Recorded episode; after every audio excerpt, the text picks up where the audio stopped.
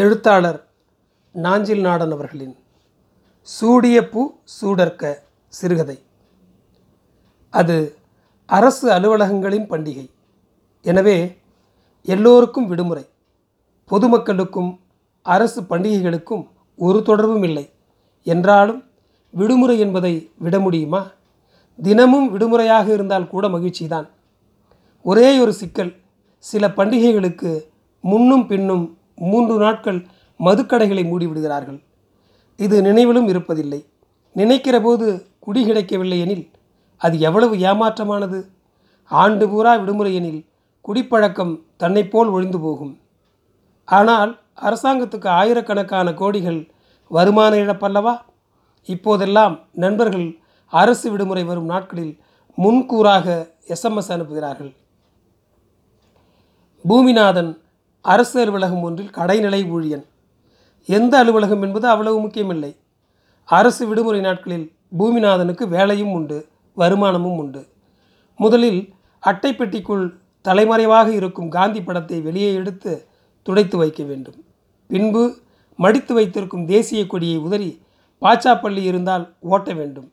பிறகு கொடிகட்டும் வெள்ளை முறுக்கு கயிறு மலர்கள் வைக்கும் நீள் சதுர தட்டம் மிட்டாய் வைக்கும் தட்டம் எல்லாவற்றையும் சுத்தப்படுத்தி வைக்க வேண்டும். இதெல்லாம் முந்தைய நாள் வேலைகள்.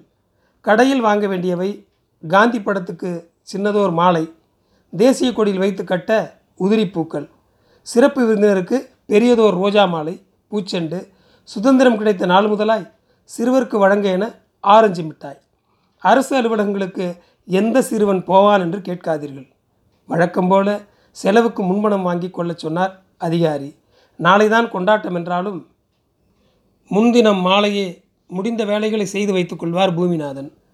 அதிகாலையில்தான் மலர் மாலைக்கு பூச்செண்டும் உதிரிகளும் வாங்க இயலும். பூக்கடைக்காரர்களுக்கும் தெரியும் அவர்கள் முன்னணுவும் இல்லாமலா மலர் வளையம் கூட தயாராக செய்து வைத்துக் கொள்கிறார்கள்? கொண்டாட்ட தினத்தன்று வெள்ளை சட்டையும் வெள்ளை கால்சராயுமாக துடிப்பான சீருடையில் இருக்க வேண்டும் பூமிநாதன். மற்ற நாட்களில் முன்பின்னாக இருந்தாலும் பாதகமில்லை. விருந்தினர்களுக்காக விலை உயர்ந்த இனிப்பு முந்திரி பருப்பு வறுத்தது பாகம் வந்த செவ்வாழை பழங்கள் அமெரிக்க குளிர்பானங்கள் ஏற்பாடு செய்ய வேண்டும். இதற்கு முன் இருந்த அதிகாரி மிச்சம் மீதியை பூமிநாதனை கொண்டு போகச் சொல்வார். இப்போதிருக்கும் அதிகாரியோ தன் வீட்டில் கொடுக்கச் சொல்கிறார். உத்தேசமாக மலர்கள் மாலைகள் செண்டு மிட்டாய் இனிப்பு முந்திரி பருப்பு பழங்கள் பானங்கள் என ஆயிரத்து ஐநூறு ரூபாய் ஆகும். தனக்கென ஒரு இருநூறை ஒதுக்கிக் கொள்வார் பூமிநாதன். இப்போதைய அதிகாரி கணக்கு எழுதும்போது ஐநூறு ரூபாய் சேர்த்து எழுதச் சொல்கிறார். வாங்கப்படாத ஆப்பிள் ஆரஞ்சு திராட்சை என்றெல்லாம் அரண்மனைக்கு ஆயிரம் கடா சென்றாலும் குடியான் தான் தெண்டம் இருக்க வேண்டும். அலுவலகத்தில் யாவருக்கும் தெரியும் தான் என்றாலும் ஒருவரை மற்றவர் காட்டிக் கொடுப்பதில்லை என ரகசிய காப்பு வாக்குறுதி கொடுத்திருக்கிறார்கள். அமைச்சர்கள் ரகசிய காப்பு வாக்குறுதி எடுக்கும் அர்த்தம் இதுதானோ என்னவோ? எல்லோரும் உப தொழிலாக மீன் பிடித்தார்கள். எனவே தூண்டிலும் கையுமாக அலைய வேண்டியது இருந்தது. அவரவர் தூண்டில் மீன் அவரவருக்கு. பெரிய மீன்கள் சிக்கும்போது பெருந்துண்டு அதிகாரிக்கும் சின்ன கண்டம் பிடித்தவருக்கும் என்பதோர் உடன்பாடு. நடுமுள் தலை என கிடைக்கும் பூமிநாதனுக்கு. பெருந்துண்டு முள் நீக்கி வறுத்து டப்பாக்களில் அடைக்கப்பட்டு மேலேறி செல்லும் என்றார்கள். அதிகாரி மேலதிகாரி உயரதிகாரி மேலுயரதிகாரி அமைச்சர் உயரமைச்சர் எல்லோரும் மீன் தின்னும் சாகா பட்சினிகள்தான் என்றார்கள். இன்றெல்லாம் மீனும் நாறுவதில்லை கருவாடும் நாறுவதில்லை. ஆரஞ்சு மிட்டாய்க்கும் விலை கூடிவிட்டது. பூமிநாதன் வேலைக்கு சேர்ந்த புதிதில் கிலோ மூன்று ரூபாய் விற்றது இன்று நாற்பத்தெட்டு ரூபாய் ஆகிவிட்டது. முப்பது ஆண்டுகளில் பதினாறு மடங்கு. அந்த கணக்கில் சம்பளம் பெருகவில்லைதான் என்றாலும் மீன் பிடித்தல் எனும் உபத்தொழில் கப்பும் கவருமாக வளர்ந்திருக்கிறது. வீடு திரும்பும்போது அன்றைய மீன் பாடு போல அவரவர் பையில் பொட்டலங்கள் இருக்கும். பெரும்பாலோர் குடிச்சாலைக்கு போய் சிரம பரிகாரம் செய்த பின்பே கூடு அடைகிறார்கள். பகல் பூராவும் குறுக்கு வளைந்து காகிதங்களை பொறுக்கி பொறுக்கிய இடுப்பு கழன்று விடுகிறது. கால் குப்பி ஐஎம்எஃப்எல் ஒரு பெப்சி அல்லது லிம்கா வேக வைத்து இரண்டு கோழி முட்டைகள் போனால்தான் சென்ற உயிர் மீள்கிறது. தினமும் இங்கிருந்து அங்கும் அங்கிருந்து இங்குமாக எத்தனை காகிதங்களைத்தான் நகர்த்துவது? எனவேதான் உயிர் பேணும் குடியை அங்கீகரித்து குடிக்கு நன்றி தெரிவித்து எல்லா மக்களும் குடிமக்கள் என்று கருதி அரசு ஆண்டுக்கு ஒரு நாள் குடியரசு தினமும் கொண்டாட விடுமுறை அளித்திருக்கிறது என்றார்கள். பத்து மணிக்கு தனது வெளிநாட்டு காரில் தாமதிக்காமல் சிறப்பு விருந்தினர் ஆட்சி மன்ற உறுப்பினர் வருவார். அதை கார் என்பதா வேன் என்பதா குளிர்பாய்ச்சும் வசதி சின்னதாய் டிவி தொலைபேசி சொகுசு இருக்கைகளின் மீது போர்த்தப்பட்ட புல் அழுக்குப்படாத பிச்சி வெள்ளை நிற பூ போன்ற உரைகள் எல்லோருக்கும் எல்லாமுமா வாய்த்து விடுகிறது. கூடவே வண்டியில் நான்கு பேர் வருவார்கள். நேராக தமிழ் சினிமாவில் சண்டை காட்சியிலிருந்து இறங்கி வந்தவர் போல அவ்வளவு பெரிய தொப்பைகள் இந்தியருக்கு மட்டுமே வாய்த்திருக்கிறது. தொடர்ந்து மேலும் சில கார்கள் வரும். அலுவலக கட்டிடம் பூரிப்பில் சற்று அளவாக குலுங்கி கொள்ளும். அதிகமாக குலுங்கினால் விரிசல் விட்டு நிற்கும் கட்டிடம் விழுந்துவிட நேரும். பத்து ஆண்டுகள் முன்பு ஒரு குடியரசு தினத்தில்தான் பொதுப்பணித்துறை அமைச்சர் திறந்து வைத்தார். அதில் அவர் பல கூடைகள் மீன் பிடித்திருப்பார் போலும். அன்றைய கொண்டாட்ட செலவில்தான் பூமிநாதன் தனது பங்கில் பழைய சைக்கிளை ஐம்பத்தைந்து ரூபாய்க்கு விற்றுவிட்டு புது சைக்கிள் வாங்கினார். பத்தரை மணிக்குள் எல்லாம் ஒதுங்கிவிடும். அலுவலர்களும் அதிகாரியும் விருந்தினர்களும் போன பின்பு அலுவலகத்தை பூட்டி விடலாம் மாலையில் சூரிய அஸ்தமனத்துக்கு முன்பு வந்து காலையில் ஏற்றிய கொடியை கடைநிலை ஊழியர் இறக்கிவிடலாம். கொடியேற்றுவதற்குத்தான் விழா. கொடி இறக்கிறதுக்கு இல்லை. குடியரசுத் தலைவர் ஏற்றும் கொடியை யார் இறக்குவார்களோ தெரியவில்லை. அங்கும் கொடியேற்றும் போது ஆரஞ்சு மிட்டாய் தானோ என்னவோ. அலுவலக நாட்களெனில் மற்றவர்கள் பத்து மணி முதல் பதினொன்றே கால் வரை வந்து சேர்வார்கள். மாலை மூன்றரைக்கு மேல் எப்போது வேண்டுமானாலும் போகலாம்.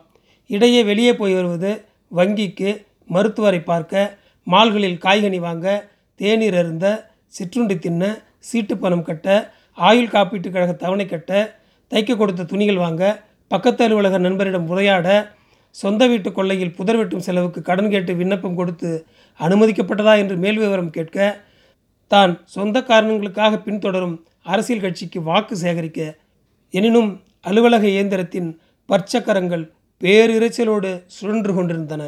பற்சக்கரங்களுக்கு எண்ணெயும் கிரீஸும் வாங்குகிற பணம் பற்றாது என நாடாளுமன்றத்தில் தொடர்ந்து சட்டத்திருத்த மசோதாக்கள் வந்தவாறு இருந்தன. பூமிநாதனுக்கு ஒன்பதரை மணிக்கே அலுவலகம் திறக்க வேண்டும். தினசரி வேலைகளின் பட்டியல் இருக்கட்டும். அதிகாரி புறப்பட்டு போன பின்னும் காகிதங்களை கட்டிக்கொண்டு இரவு ஏழரை மணி வரை போராடும் ஊழியர் ஒருத்தர் ரெண்டு பேர் எல்லா அலுவலகங்களிலும் இருந்தார்கள். உண்மையில் அரசு இயந்திரமே அவர்களால் தான் இயங்குகிறதோ என்று கூட தோன்றும். அவர் வேலை முடிந்து கிளம்ப மாட்டார். கிளம்ப வேண்டும். அதன் பிறகே அலுவலகம் பூட்ட இயலும் அரசு விழா கொண்டாட்டத்தன்று கொடியாற்றில் காலை பத்து மணிக்குத்தான் என்றாலும் சில ஒழுங்குகள் செய்வதற்கு ஏழு மணிக்கே பூமிநாதன் புறப்பட்டு விட்டார். ஆ மூன்று இளநிலை எழுத்தர் எட்டு மணிக்குள் வருவதாக சொல்லியிருந்தார். அதிகாரி ஒன்பதே முக்காலுக்கு வருவதாக இருந்தார். சிங்கநல்லூர் கரும்பு கடை பூக்கடையில் மாலைகளுக்கும் பூச்செண்டுக்கும் உதிரிகளுக்கும் சொல்லியிருந்தார். மெதுவாக சைக்கிளை மிதித்துக்கொண்டு காமராஜர் சாலையிலிருந்து திருச்சி சாலைக்குள் திரும்ப எத்தனைக்கையில் கரகரத்த குரலில் ஆனால் சுருதி பிசகாமல் பாட்டுச் சத்தம் உறக்க கேட்டது. தியாகி என்ஜி ராமசாமி சிலை பீடத்தின் ஓரம் எழுபது வயதுக்கும் மேற்பட்ட பெரியவர் ஒருவர் நின்றிருந்தார். கதர் வேட்டி கதர் சட்டை காந்தி குள்ளாய் தோளில் மூவர்ண துண்டு அவர் காலடியில் சிலையின் பீடத்தில் சாய்ந்து பிளாஸ்டிக் ஒயர்கூடை ஒன்றிருந்தது. சாப்பாட்டு தூக்கு போசி தண்ணீர் போத்தல் அட்டை போட்ட கனமான புத்தகம் தெரிந்தன. ஏதாவது கடையில் வாயிலோன் வேலை செய்பவராக தெரிந்தார். தியாகி சிலை காமராஜர் சாலையும் திருச்சி சாலையும் சந்திக்கும் முனையில் காவல் நிலையத்துக்கு எதிரில் நின்றது. ஒரு காலத்தில் காமராஜர் சாலை காட்டன் மில் ரோடு என்று அழைக்கப்பட்டது. திருச்சி சாலையையும் அவினாசி சாலையையும் இணைக்கும் அந்த சாலையில் பத்து பன்னிரெண்டு பெரிய நூற்பாலைகள் இருந்தன. Lotus mill cotton jubilee mill என தொடங்கி தொழிற்சங்கம் தொடங்கியதற்காக கொலை செய்யப்பட்டவர் தியாகி என்ஜிஆர். மருத்துவமனையில் உயிருக்கு தத்தளித்து கொண்டிருந்த போது பிரிட்டிஷ் போலீசார் குத்தியவர் யார் என திரும்ப திரும்ப கேட்டும். குத்தியவர் யார் என தெரிந்தும் போலீஸுக்கு சொல்லாத காந்தியவாதி. பூமிநாதன் உப்பிலிப்பாளையத்திலிருந்து தனது பூமிநாதன் உப்பிலிப்பாளையத்தில் இருந்த தனது வீட்டிலிருந்து அந்த வழியாகத்தான் பதினைந்து ஆண்டுகளாக அலுவலகம் செல்வது. சிக்னலுக்கு காத்திருக்கும் போது பல முறை கண்ணில் பட்டிருக்கிறது அந்த சிலை. பூமிநாதன் அப்பா மில் தொழிலாளி தான் ஃப்ளோ ரூமில் வேலை செய்து நெஞ்சில் பஞ்சு தூசி அடைத்து காசம் வந்து இருமிக் கொண்டு கிடந்தவர் என்ஜிஆர் பற்றிய வீரதீரங்களை கதை கதையாக சொல்லியிருக்கிறார்.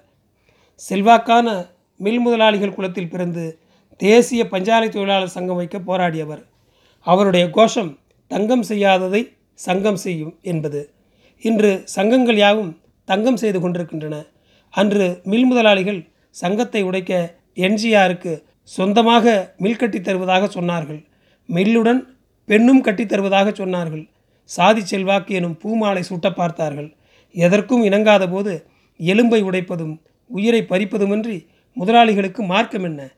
பிறகு ஒரு வசதியான நாளில் மருத்துவமனையோ பாடசாலைகளோ விளையாட்டு அரங்கங்களோ கட்டி கொடுத்தால் போயிற்று. ஜனாதிபதிகள் இருக்கவே இருக்கிறார்கள். ஒரு வேலையும் இல்லாமல் திறப்பு விழாக்கள் செய்வதற்கும் கேடயங்கள் வழங்குவதற்கும். என்ஜிஆர் தனது முப்பதாவது வயதில் ஆம் முப்பதாவது வயதில்தான் ஆயிரத்தி தொள்ளாயிரத்தி நாற்பத்தி ரெண்டில் இறந்தபோது சிங்கநல்லூர் வெள்ளலூர் சாலையில் குறுக்கிடும் நொய்யலாற்றங்கரையில் அடக்கம் செய்யப்போன ஊர்வலத்தில் நகரம் குலுங்கியது.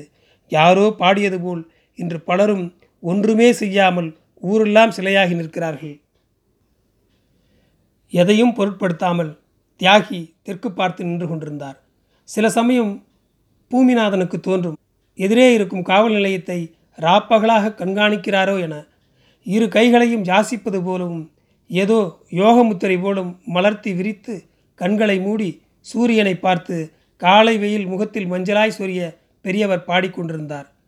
ஓடுகின்றனன் கதிரவன் அவன் பின் ஓடுகின்றன ஒவ்வொரு நாளாய். வீடுகின்றன என் செய்வோம் இனி அவ்வெய்ய கூற்றுவன் வெகுண்டுடில் என்றே வாடுகின்றனை அஞ்சலை நெஞ்சே மார்க்கண்டேயர்தம் மாண்பறிந்திலையோ? நாடுகின்றவர் நாதன் தன் நாமம் நமச்சிவாயம் கான் நாம் பெரும் துணையே. தியாகிக்காக பாடுகின்றாரோ? நாட்டுக்காக பாடுகின்றாரோ? உலக நலத்துக்காக பாடுகின்றாரோ? தனக்காக பாடுகின்றாரோ? ஒன்றும் நிச்சயமாக தெரியவில்லை. கண்கள் கசிந்து வடிந்ததை சூரிய கதிர்கள் ஒற்றி எடுத்து கொண்டிருந்தன. வாகனங்கள் போய்க் கொண்டிருந்தன வழக்கம் போல. உழவர் சந்தையிலிருந்து மக்கள் காய்கறி பை சுமந்து சாலையை கடந்து கொண்டிருந்தனர். கடைகள் திறக்கத் தொடங்கிவிட்டன. கல்லால மூட்டினடியில் நிற்பதைப் போலிருந்தது பூமிநாதனுக்கு. சூரிய வடிவில் கருணை சுரந்து பொழிந்து கொண்டிருப்பதாக தோன்றியது. போக மனமில்லை போகாமல் தீராது. சைக்கிளை உருட்டிக்கொண்டு பூக்கடைக்கு நடந்தார். பூக்காரன் கட்டி வைத்திருந்த உதிரிப்பூ பொட்டலம் ஆட்சி மன்ற உறுப்பினருக்கு போட குஞ்சம் வைத்து கட்டிய ரோஜா ஆரம் அவர் கை பூச்செண்டு காந்தியாருக்கு சின்ன மாலையெல்லாம் பெரிய பையில் போட்டு கொடுத்தான் கடைக்காரன். இன்னொரு மாலை வேணும். ரெண்டு தானுங்க சொன்னீங்க. ஒன்று கூட கேட்டால் தரமாட்டாரோ? கோவப்படுறீங்களே. விற்கிறதுக்கு தானுங்களே இருக்கோம். சைக்கிளை பூட்டி முன்பு நிறுத்திவிட்டு ஒற்றை மாலையை மட்டும் கையில் வாங்கி கொண்டு தியாகி சிலையை நோக்கி நடந்தார் பூமிநாதன். மாலையை தியாகி சிலைக்கு போடுவாரா? கண்மூடி பாடிக்கொண்டிருக்கும் பெரியவர் கழுத்தில் சூட்டுவாரா என்பதறிய காலை சூரியன் ஆர்வமாக இருந்தான். நன்றி.